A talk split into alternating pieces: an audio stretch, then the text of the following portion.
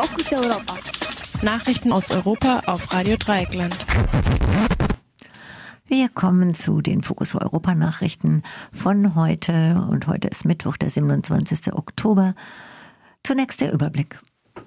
Türkei, größte Oppositionspartei, stimmt erstmals gegen Kriegsermächtigung.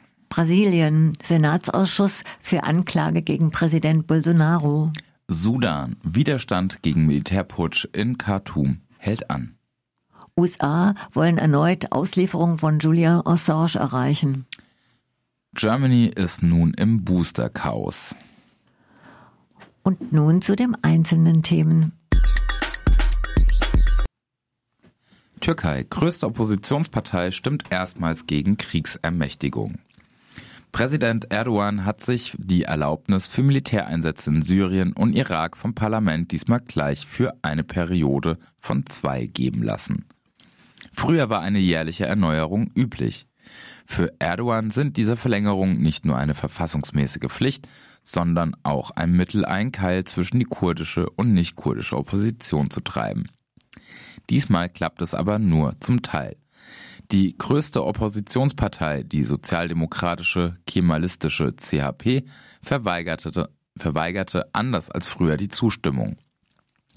Die CHP stieß sich an einen Passus der Revolution, nach der auch die Anwesenheit ausländischer bewaffneter Kräfte in der Türkei erlaubt sein soll. Die CHP fragt sich, wer damit gemeint sein soll. Für die Anwesenheit von NATO-Soldatinnen braucht man die Resolution jedenfalls nicht. Die CHP befürchtet daher die Anwesenheit islamistischer Söldner in der Türkei. Ein weiterer Grund für die Ablehnung dürfte aber auch sein, dass Erdogan durch die schlechte ökonomische Entwicklung geschwächt ist. Die CHP profitiert davon, doch nur zusammen mit der pro-kurdischen HDP hat sie eine Chance gegen Erdogan.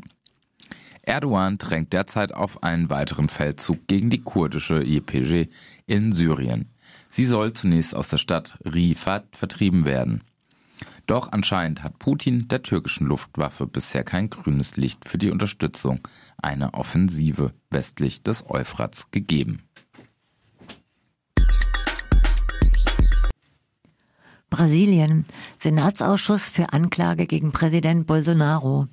Ein Ausschuss des brasilianischen Senats hat mit sieben von elf Stimmen eine Anklage des Präsidenten Jair Bolsonaro im Zusammenhang mit der Covid-19-Epidemie befürwortet. Der Ausschussvorsitzende wird den betreffenden Report heute an den Generalstaatsanwalt von Brasilien schicken.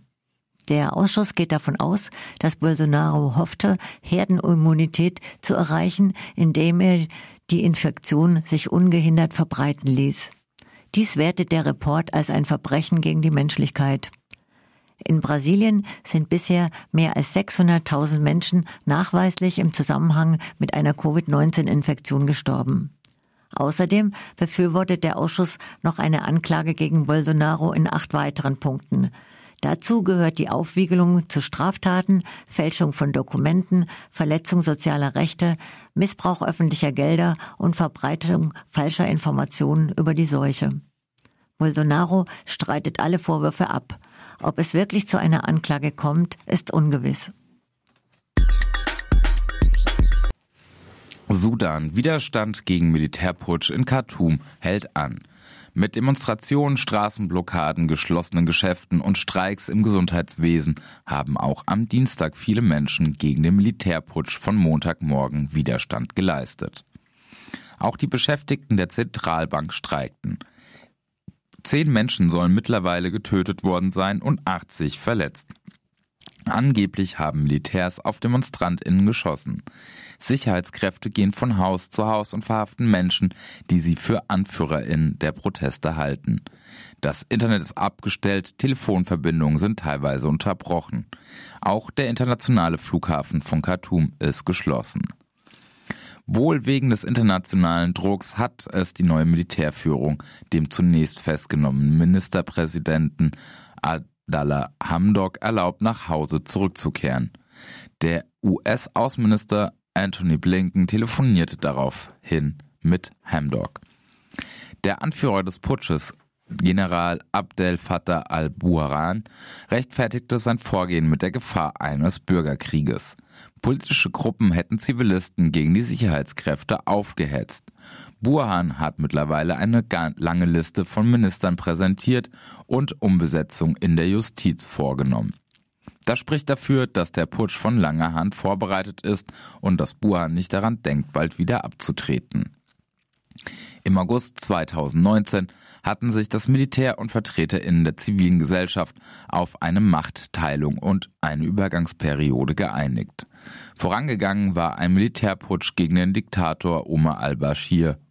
Al-Bashir hatte 30 Jahre lang das Land mit einer islamistisch-fundamentalistischen Ideologie regiert.